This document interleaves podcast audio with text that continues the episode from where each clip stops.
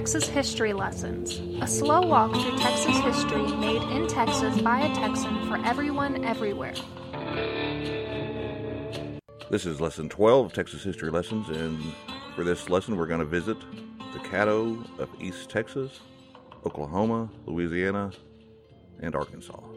Now, first of all, let's get one thing out of the way right up front.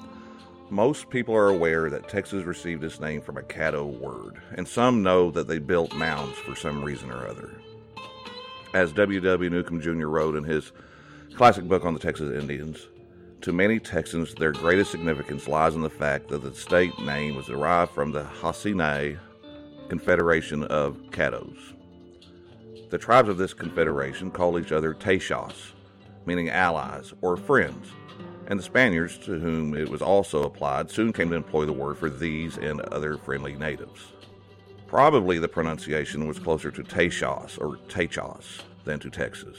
But how did Tayshas, Taychas, or Tejas, T E J A S, the Spanish spelling, become Texas? I think historian Donald Chipman, in his book on Spanish Texas, first published in 1990, explains it best when he discusses this. And I'm going to quote him. He wrote, When Spaniards first contacted the Caddos in 1689, they may have been greeted by members of the nation with the word techos, meaning friend, in Caddoan speech. In any event, techos entered Spanish records as T E J A S, Tejas. Those familiar with the Spanish language are aware that J and X have identical sounds in words, and the change in spelling of Tejas, T J A S, to Texas, T E X A S, was an easy transition. No Texas Indian group called themselves Tejas, but the name is often mistakenly used by Europeans interchangeably with the Hasinai Confederacy. Okay, we got that out of the way. Who were the Hasinai? Who were the Caddo? And what was going on with all these mounds they built? We're about to find out all about it, so let's go back to the beginning. The following is one story that's been passed down about the origins of the people we now call Caddo. The first Texas people to have successful and large scale sustainability through farming. They came from under the ground through the mouth of a cave in a hill which they call Chakani Na, the place of crying, on a lake close to the south bank of Red River, just at its junction with the Mississippi. In those days, men and animals were all brothers and all lived together under the ground. But at last, they discovered the entrance to the cave leading up to the surface of the earth. And so they decided to ascend and come out. First, an old man climbed out, carrying in one hand fire and a pipe, and in the other, a drum. After him came his wife with corn and pumpkin seeds. Then followed the rest of the people and all the animals. All intended to come out, but as soon as the wolf had climbed up, he closed the hole and shut up the rest of the people and animals under the ground, where they still remain. Those who had come out sat down and cried a long time for their friends below, hence the name of the place. Because the Caddo came out of the ground, they call it Ina, mother, and go back to it when they die. Because they have had a pipe and drum and corn and pumpkin since they have been a people, they hold fast to these things and have never thrown them away. From this place, they spread out towards the west, following up the course of the Red River, along which they made their principal settlements. For a long time, they lived in, on Caddo Lake, on the boundary between Louisiana and Texas, their principal village on the lake being called Shachidini, Timber Hill. So, this is one story that's been passed down by the tribe in Texas that achieved the highest cultural level development in the borders of the state by any of the indigenous peoples. Except I'd say the Jumanos were also relatively significant in their achievements, as we've seen in previous episodes. They reached this higher level of success with advanced techniques and tools that made them highly successful farmers. Their relatives, the Wichita, who arrived later in Texas, are the only other Texas tribe to reach such a level of sophistication. The ability to grow an abundant food supply made it possible for the Caddos to achieve a relatively dense population and complex social institutions than the hunter gathering Coahuiltecans or the Plains culture Apaches could. As W. W. Newcomb also wrote, the intricate cultural structure that grew from this ample subsistence base is as fascinating and is in many ways as exotic as any known in the Americas. The name that we use now since the 19th century for all of the different tribes, Caddo, originated from the French abbreviation for Caddo Ha Dacho, meaning real chief in their dialect. Their change from a hunting and gathering lifestyle began with the direct influences of the introduction of agriculture from Mesoamerica around 500 BC. In large part, they can relate their success to their relationship to the other great Mississippian civilizations that had flourished a few hundred years before the arrival of the Spanish. The Mississippian culture emerged over the next few hundred years to dominate eastern North America, and they became its westernmost example. They owe much of their successful farming, village life, and religion to the influence of that civilization. At the same time, we cannot dismiss the cultural traits they gained from peoples to the west as far as New Mexico and the peoples of the south in Mexico the Mississippian civilization had been in a decline by the arrival of the Spaniards, but the Caddo endured.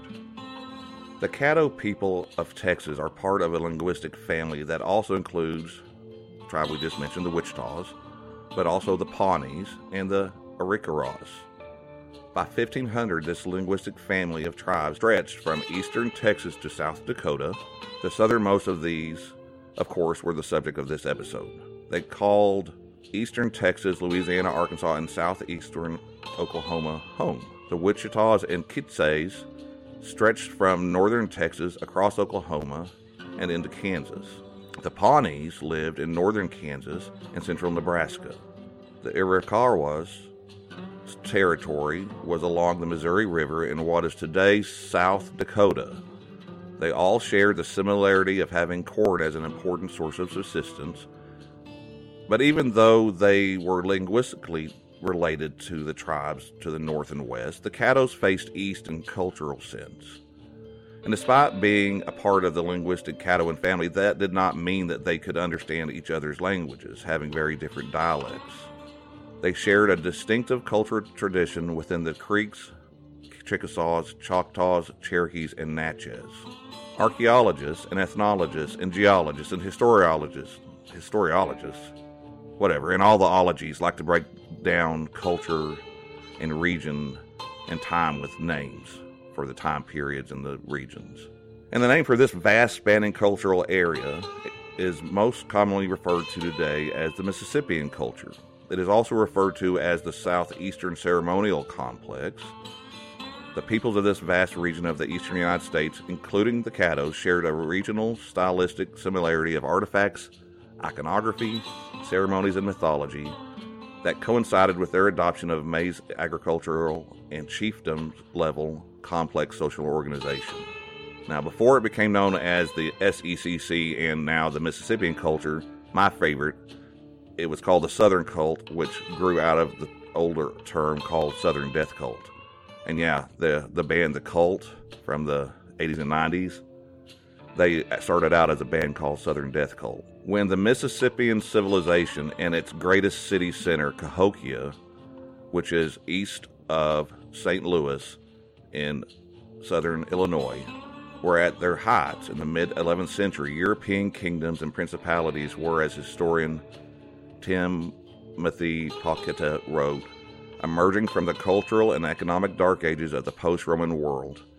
The warming climate of the age allowed Inuit hunters in America's Arctic to travel east and Leif Erikson's Norse men and women to venture west. Greenland and Newfoundland had not been colonized. Viking lords' descendants still ruled in Dublin, York, Moscow, and Kiev, and traded with Islamic peoples in Southwest Asia, with Christians in Central Europe, and with Arabs in North Africa. The founders of Cahokia were descendants of the people that had been roaming the lower Mississippi Valley, searching for edible plants and small game, but by about 800 AD, they had begun to turn to farming, enjoying harvests of a variety of vegetables, among them beans, squash, and their major staple, maize or corn, which they had received through trade from Mexico through the peoples of Texas and the Southwest. Now, mound building in North America goes back beyond 3500 BC in what is today northeastern Louisiana. The oldest Western Hemisphere pyramids are not in Mexico or Peru, but instead can be found on both sides of the bayous and backwaters of the lower Mississippi River. Poverty Point in northeastern Louisiana is one of the earliest settled towns in the New World and had one of the largest earthen mounds ever built in North America. Cahokia took mound building to another level. Cahokia began as a large village around 700 BC. It grew steadily, but around 1050 it was leveled to the ground and replaced with something bigger and better. A clearly master planned city that thrived for another hundred years when it entered a period of decline about 1150. By 1200, it was significantly depopulated, possibly by warfare and rebellion. I've seen other more recent articles that are thinking that there was some severe flooding and environmental factors that probably were more likely causes for this. During its peak, Cahokia had a population of 10,000 to 15,000 people, and another 20 to 30,000 people living in satellite communities. Villages of people doing the more intense food production along the Mississippi or its tributaries would often be found centered around a small mound or two, platforms of burial mounds. Of these, the best known and biggest was a place now called Toltec Mounds along the Arkansas River near present day Little Rock. Cahokia, at its height, was more than double the size of the original capital of Washington, D.C., when the government located there in 1800. Much of the ancient city has been destroyed by development in and around St. Louis since the 1800s. But it is still an amazing site to visit. And actually, before the pandemic started, I was able to visit with my family. It was in this early spring. It's very cold, but it was one of the most amazing sights I've ever visited. I actually walked up Monk's Mound in the cold with the wind blowing, and it was well worth it because you can see all of St. Louis. You can see for miles and miles and miles and miles all around it was just it's just a it was a it's a beautiful place to visit. I encourage you if you ever get a chance to visit it, definitely do. And the museum itself that they have on the grounds is one of the finest I've ever visited. Period. At its greatest, it is estimated to have covered over 3,000 acres with a central area called the Grand Plaza covering 50 acres, or about 35 football fields. At the time, it was the built, it was the biggest public space executed north of Mexico.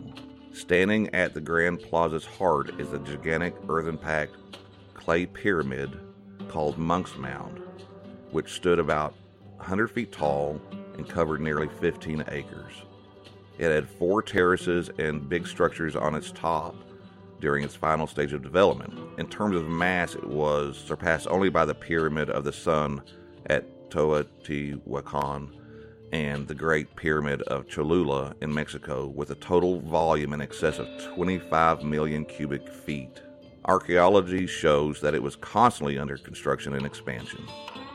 Many other buildings, including council houses, charnel houses, and elite homes, were in the Great Plaza, all standing on top of lower flat top mounds. There was also a sports court for a game called Chunky, that was near the center of the plaza. In between these more public buildings were hundreds of almost identical single family homes. To the west of Monk's Mound stood a large circular arrangement of thick wooden poles, Woodhenge, like a Stonehenge in England. There were over 200 mounds at Cahokia. Unfortunately, many have been destroyed. Only about half are near their former proportions. And they were able to do a lot of this. The, the, they were had significant astronomical understandings. They they knew a lot about the, the universe, and it tied into their religion. It's mind blowing to consider the phenomenal amount of labor required to build the Cahokian mounds.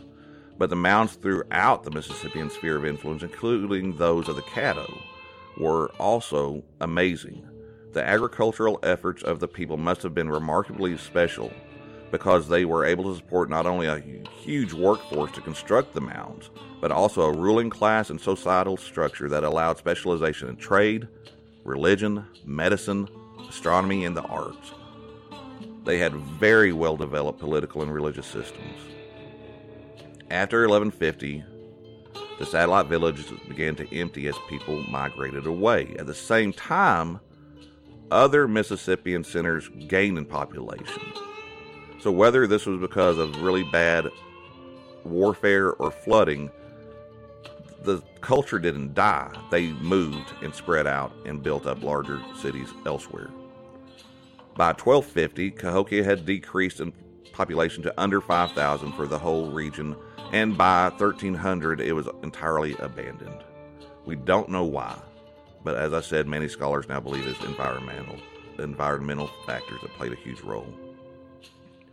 Even though it went into decline, it had a long term, far reaching effect, being what archaeologists today call the beginning of Mississippian culture.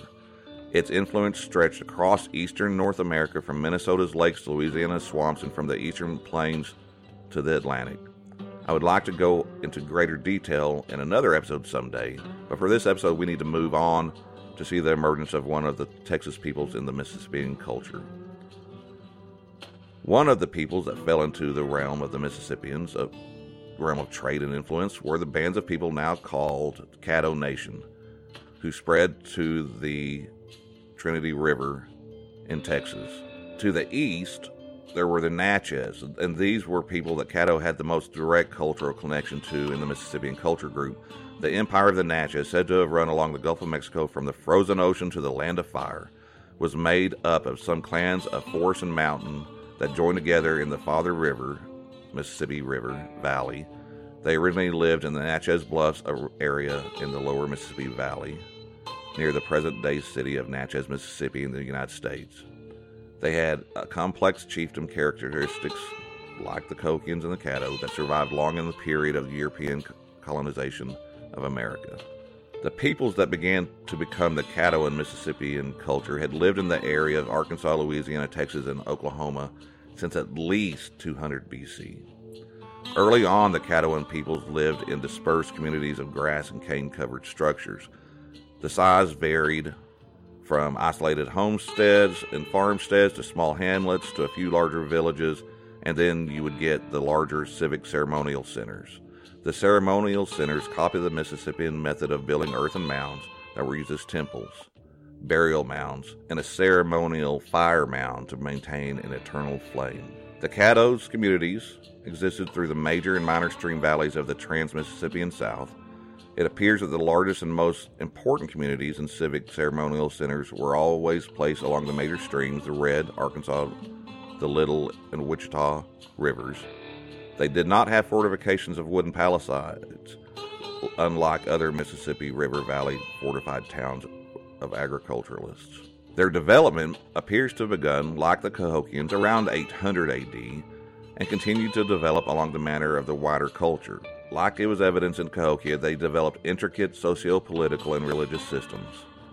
Atop the Caddo's earthen mounds were special structures for civic and or religious functions, the religious leaders would perform sacred rites there, and they would also store ritual paraphernalia there. The members of the society would congregate around the mounds at special times for special observances. The civic and ceremonial centers also served an important role for burial, especially the burial of the social and political and religious elite. They would be buried with ornately made grave goods, including ornaments made of marine shells and copper, long stem clay pipes, stone effigy pipes, large quartz crystals, a variety of minerals, arrows and quivers, and exceptionally large ceremonial knives. Many of these items were made from non local materials that would have been procured through long distance trade networks. The Caddo world became a hub for those bringing goods from as far away as New Mexico, northern Mexico, and the Mississippi Valley. Their main trading partners gave them access to certain types of vegetables, furs, and other luxury items not otherwise available to them in East Texas by bartering their baskets, tools, pottery, decorative art, and their weapons, especially their bows that were made from a really strong type of wood called bodark. They developed and maintained long distance east west and north south trade networks and held annual trade fairs in their towns. Items that passed to and through the Caddo to different areas involved other things like bison hides and salt. I already mentioned the, the copper, stone, marine shells, and finished objects like pottery vessels and large ceremonial blades. The marine shell and copper objects, a couple of the most valuable trade items, came from areas more than 300 miles away from where they lived. In 1542, Moscoso wrote that the Caddo had cotton from the southwestern United States and turquoise that came from as far away as Albuquerque, New Mexico. Stone shells, copper, and ceremonial objects also came from as far away as Illinois. And as I said, they were especially well known as expert bow makers, and their bows were popular items for trade. They used bodark, or Osage orange, which is a superior material, very hard for this type of weapon. By around 1500, the Caddos were divided into at least 25 bands that they organized into three affiliated kinship based groups that we called confederacies. There were the Hasinai, the Caddo Hadacho, and the Natchitoches. The total population, according to Chipman, may have numbered for all the Caddos about 200,000. That's a huge number compared to what some of the other Texas subsistence level peoples would have been able to support. And it's all because they were able to grow so much food. They were the preeminent indigenous political entity in that part of the Spanish borderlands west of Mississippi until about 1800 when immigrant Indians and Euro Americans from east of the Mississippi began to move into Louisiana and into Spanish Texas. Lethal European diseases, of course, like smallpox, measles, and cholera, devastated them, and within two centuries after initial contact with the Spanish and French, their numbers had fallen to about 15,000, a loss of more than 90%. Caddo settlements extended from the Trinity River due north past the Red River and as far east as the Mississippi River, and were usually located, like I've mentioned, near water and on the best farming lands in the region. The Hasinai Confederacy lived in the Neches and Angelina River valleys of East Texas. They were the largest group, and about 1500 they had about eight big communities. The Caddo Hadacho Confederacy consisted of four communities on the Red River and in the Great Bend area. They are where the term Caddo derives from, and by the 19th century is what generally applied to all the different bands. Pretty much, we know what we've done to all the other tribes. It's pretty much the same as what we did with the Coahuiltecans, the Karankawas, the Jumanos, the Tonkawas, and the Attakapas. We find one name to group all of them under. You get the picture. And the Natchitoches Confederacy lived on the Red River in the vicinity of the French post of Natchitoches that would be established in 1714, and they were the smallest confederation of the Texas Caddos. Women and men were both fond of adornments such as shells, bones, feathers, and colorful stones worn as necklaces, wristlets, and armlets.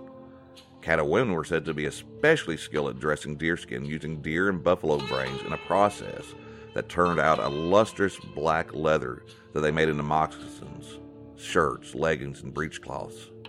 Special attire for both men and women included adornments of shiny seeds and decorative painting. At some point in the distant past, they practiced a form of artificial cranial deformation in which their heads were elongated and made to taper off towards the top. This apparently has begun died off almost by the time the Europeans arrived, and there are only a few references that I've seen of people actually still performing that. They also, like every other tribe we've talked about, tattoo themselves, and I never really talk about how they tattoo themselves, but what they do is they use needles and other sharp objects to prick the skin until the blood flowed. Then they would get powdered charcoal and rub it into the wounds, and they would turn into, once the wounds healed, it'd be striking tattoos. They tattooed lines on their faces from the top of the forehead down to the nose, to the t- tip of the chin, and there was intricate plant and animal designs on their bodies. Women added tattoos at the corners of their eyes. They also painted their faces and bodies for special occasions, and men would paint their bodies with a vermilion color combined with bear grease when they prepared for war. There was no unique hairstyle, but commonly a man grew his hair about two inches long all over his head, except for a small top part, a patch on top, from which the hair would be allowed to grow to waist length, and they would adorn it with feathers and other adornments.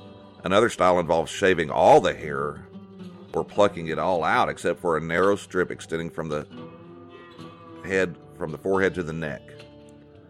Women usually parted their hair in the middle and then gathered it into a knot at the neck with a rabbit skin dyed red. Men wore moccasins, leggings, breechcloths, and shirts of deerskin or buffalo hide in winter and often stripped down just to their breechcloth in the summer. Women also wore breechcloths under their clothing made of grass and straw, and they had skirts uh, fashioned from a cloth woven from nettles or made from mulberry bark, and they also wore deerskin skirts. Now, their societal structure, they were matrilineal, which means they traced descent through the maternal line rather than through the paternal. And they also structured themselves into clans named after animals like the eagle, panther, beaver, raccoon, bear, crow, wolf, and bison. And people rarely married someone in their own clan, if ever. The Caddos had a hierarchy of positions within and between various bands to serve as religious and political leaders. The spiritual leader was called the Sinisi. This was also a political position and it was inherited. They did not have absolute power, however. The loyalty of the other leaders, like the Cadi and Kanahas, that we'll talk about in just a second, depended on leadership quality and good decision making. The Sinisi maintained the sacred eternal flame. They mediated between the deities and the people, especially on behalf of the Cadi, and led special rites like the first fruits, harvest, and naming ceremonies. Below the Sinisi in the Caddo religious order were lesser priests and medicine men who assisted in caring for the spiritual and physical needs of the people. They treated wounds and illness with medicinal herbs and various folk remedies. The Cadi served as a village leader, and it was also a hereditary position. The Cadi made the important political decisions for the village. Their lieutenants were called the Kanaha, and they assisted and aided in sponsoring ceremonies, leading war councils, and leading the Calumet, or peace pipe ceremony with visitors. The Kanahas made sure that the Cadi's policies were properly followed. They directed the people in their tasks of tilling the soil, building shelters for all concerned, and seeing to the public good, which involved issues of war. They Caddo also had war leaders and warriors who, once they had attained a certain level of bravery in battle, earned the title Amai Zoya. The people of the band elected the war chief.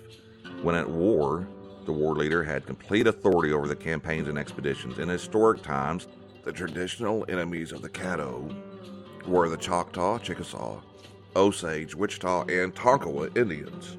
Warfare usually involved little more than organized raids to capture or scalp one or a few individuals. They did not go to war to kill everybody. At times, there were large fights, and after a great victory where large numbers of the enemy were killed or captured, many trophy heads and scalps would be placed in the Sinisi's compound. War, however, was not a primary part of their society and culture. When considered as a whole, the Mississippian culture shared some general beliefs. In their religious views, they utilize a cosmological map encompassing real, knowable locations, some of which are in our world or in the supernatural reality of the other world. The cosmos is made of three levels. The above world or overworld is the home of the thunderers, the sun, the moon, the morning star, or redhorn, he who wears human heads for earrings. It represents order and stability. The middle world is the earth that humans live in. Yes, you can insert a little middle earth joke here. The middle world. That's where we live. The beneath world or underworld is a cold, dark place of chaos that serves as home to the underwater panther and corn mother, or old woman who never dies. Each of these three levels also had their own sublevels. And the three worlds are connected by an axis mundi that connects from the underworld through the middle world and up to the overworld. This is usually depicted in art as a cedar tree or a striped pole. Duality and opposition are extremely important concepts in the belief system. The beings of the upper and under realms are constantly fighting each other. Believers engage in ritual and ceremony to access and harness these powerful forces. The Senisi and other priests were the mediators for the people with Kadi Ayo, or Ahaha-Yo, being the supreme god, and they also mediated with the heavenly children of Kadi Ayo. The Zenisi was the head priest. He communicated with the gods and heavenly children to pass on their wishes of the Caddoan peoples. They used the important themes of fire, corn, pipes, and drums in ceremonies for forecasting each spring planting, first fruits, and after harvest. Every part of life is linked through ritual to the supernatural powers, and they knew that the, whether the deities helped or hurt them was a result of the actions that the people performed. The gods at times needed appeasement, and they always deserved homage in good times. The most important ceremonies focusing on hunting, warfare, and above all else, the fruits of cultivation, with corn being the most important centers for major ceremonies. On top of a large mound, the Senisi conducted religious ceremonies in a tall grass hut. The Caddo also performed ghost dances to help the living connect with the dead. The Kadi oversaw construction of the public buildings, the fire temple, and the compounds of the Senisi and the Kadi that were kept distinct from the community's households. It seems that the Caddo stopped constructing earthen mounds sometime after 1700, though. When a leader died, the Caddo had several days of ceremony and mourning as the deceased was laid to rest in a burial mound.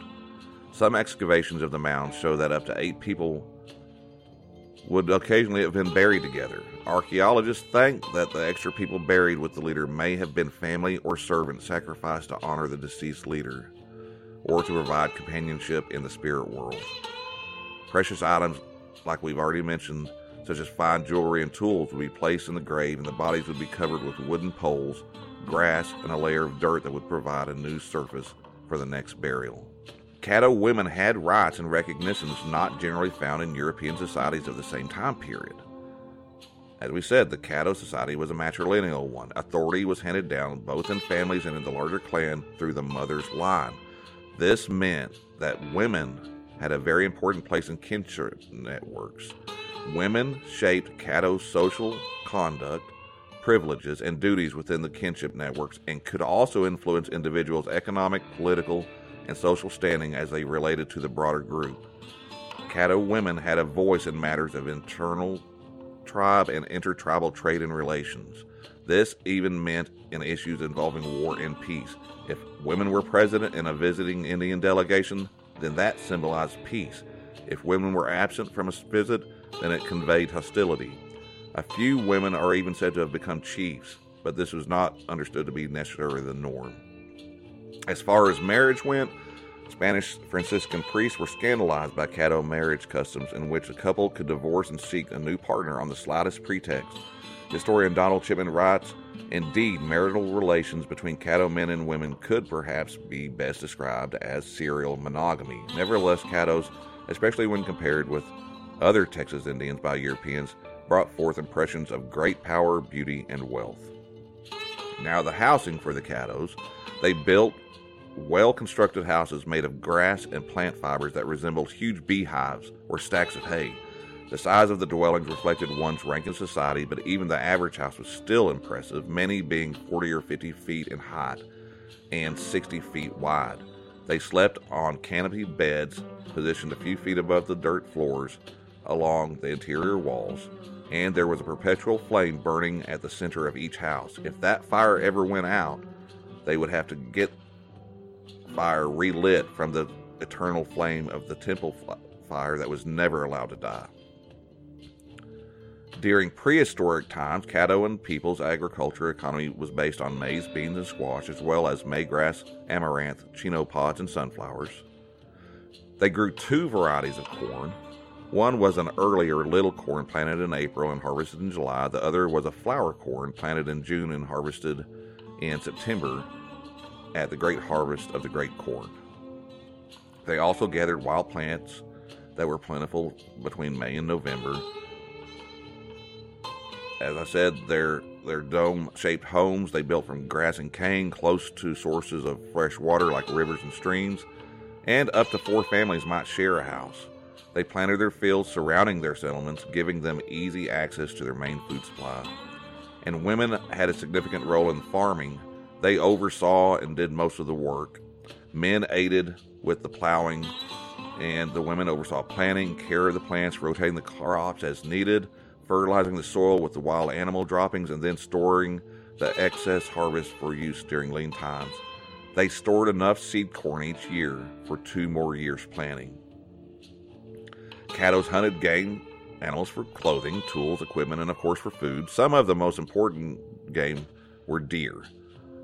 Rabbits, raccoon, fish, turkey, squirrel, and turtles. Bison and bear also provided meat and fur, furs. Bears were hunted primarily in the winter months because mainly that's when they were their fattest, and they would take the fat and render it, and they could store it in pots for long periods. And the Caddos also used dogs to hunt buffalo, and they also used them to rout out bears. The game animals like the deer and turkey apparently were usually hunted in the fall months, and after the introduction of the horse, many of the Caddos launched communal bison hunts during the winter months on the prairies to the west. The horses making it that much more efficient for them to hunt, but they also had already been hunting bison with dogs for a considerable amount of time. One of the Caddo's important sites in Texas that you can visit are the Caddo Mounds near Weeping Mary, Texas. The site is a Caddoan village and ceremonial center with two earthwork platforms and one burial mound. It is the most southwestern of all the great Mississippian mound building cultures. Archaeologists believe the site was founded approximately 800 AD but most of the major building occurred from 1100 to 1300. The village was located along an ancient trail that had been used for generations for trade, a trail that the Spanish would use and named El Camino Real de los Tejas. It would be used by the Spanish and others to connect Natchitoches, Louisiana, Nacogdoches, Texas, Guerrero, Mexico, and down into Mexico City. Another important Caddoan site is the Spiro Mounds in southeastern Oklahoma, said to be some of the most elaborate mounds aside from Cahokia, Bluffton and Battle Mound in Arkansas, and Belcher and Gahagan Mounds in Louisiana. The Caddo Mounds village in Texas was abandoned sometime in the 13th century. Outlying satellite communities were becoming more self sufficient, and the elite ruling class declined in its influence. As time advanced, the Caddo culture that remained retained many of the cultural values and practices but no longer had a severe hierarchical structure with its exotic material wealth. By the time the Europeans arrived in Texas, the Caddo lived in small villages and hamlets and had long since stopped building mounds. Devastating changes came for the Caddos with the arrival of Anglo American settlers, first into Louisiana and Arkansas about early 1800s, and into Texas after it was opened for settlement by non Texans Disease and warfare led to exponential decline in population. Pressured and in danger, the Louisiana Caddos removed themselves from their homelands according to the Treaty of 1835 to Texas. They lived briefly on a Brazos reservation with other tribes before their group of less than a thousand, that's all that remained, was led to southwestern Indian Territory in 1859 by federal agent Robert S. Neighbors over their own Trail of Tears and they settled on a district, the Leased District, on a reservation. Tribal elders commented that of all their foreign visitors and interlopers, they definitely preferred the Frenchmen the most. Now, the Caddo Nation is still here. The, they, the Caddo Nation of Oklahoma is a federally recognized tribe with its capital in Binger, Oklahoma. Descendants of the historic tribes with documentation of at least 116th ancestry are eligible to enroll as members of the Caddo Nation, and today the Caddo Nation of Oklahoma has a population of about 6,000. Now, I'm not going to go into great detail. I'm just wanted to sum that last little final bit up in. We're going to be revisiting every one of these peoples that we're taking time to introduce ourselves to here, to introduce where they lived, how they lived, what their culture was, how they were related in terms to each other and with other tribes and peoples around around Texas and outside of Texas. In the past, I have gone into greater detail, showing interactions with the Spanish and the the, the, the missions and whatnot, but I'm going to leave it at that for this as an introduction to who the Caddo were, the most significant advanced people that we have seen so far in in Texas, and had, we're tied to a really amazing, really beautiful culture that extended over a vast section of North America before European contact. I want to thank everybody for listening, and I want to thank my Patreon supporters, Jay, Ron, and Kay. Aaron, thank you very much. Uh, it means a lot to me that you're there, and uh, the next few weeks we're going to be taking a look at the Lipan Apaches and season one about um, the nations that existed here before European contact. It's about over. We're going to be taking a couple of little small episodes to look at a couple of things after we do the Apaches, and then we're going to move on into the arrival of the Spanish and what their actions were like, and more focus on them. But we're still going to always keep a focus on the First Peoples. Thanks for listening to Texas History Lessons. If you have any questions or comments, feel free to email the show at texashistorylessons at gmail.com. You can also find us on Twitter and Facebook. Visit texashistorylessons.com.